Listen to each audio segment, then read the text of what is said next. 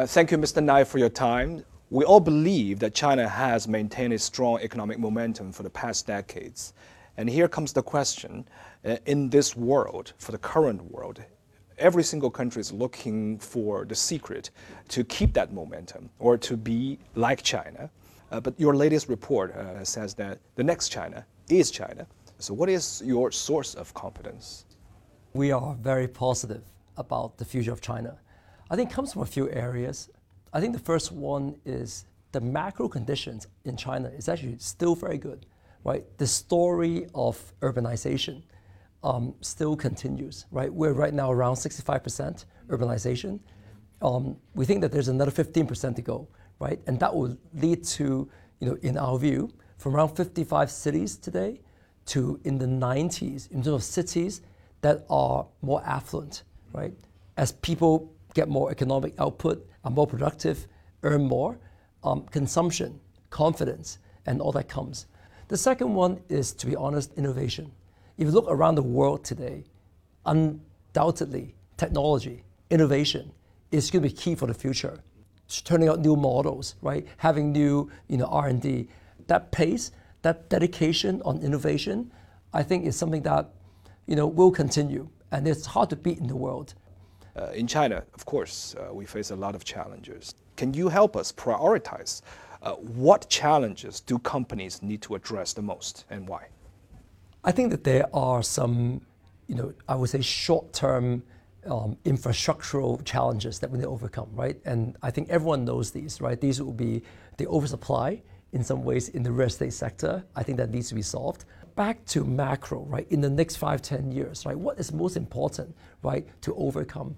I think the first one is we got to ensure that private enterprises, right, are going to be confident to invest and to put more, more of the capital to work. And it's very important that our system, you know, continue to, you know, churn out, nurture, um, you know, improve to make sure that the talent, right, is going to be here because I think that talent needs to be globally competitive.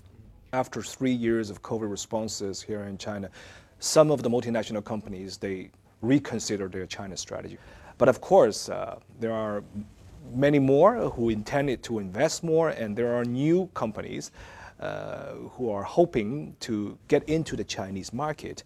So, what industries companies will benefit the most from uh, the current Chinese central government's policies, and what is their age fighting against their Chinese or domestic competitors? A lot of people are talking about, you know, are multinationals exiting China? As far as I know, there's not a single large multinational that will be exiting China anytime soon. I think that what people are all trying to grasp is one thing to have the right to be successful in the next 10 years. Or what do I need to do to ensure that I remain successful in the next 10 years?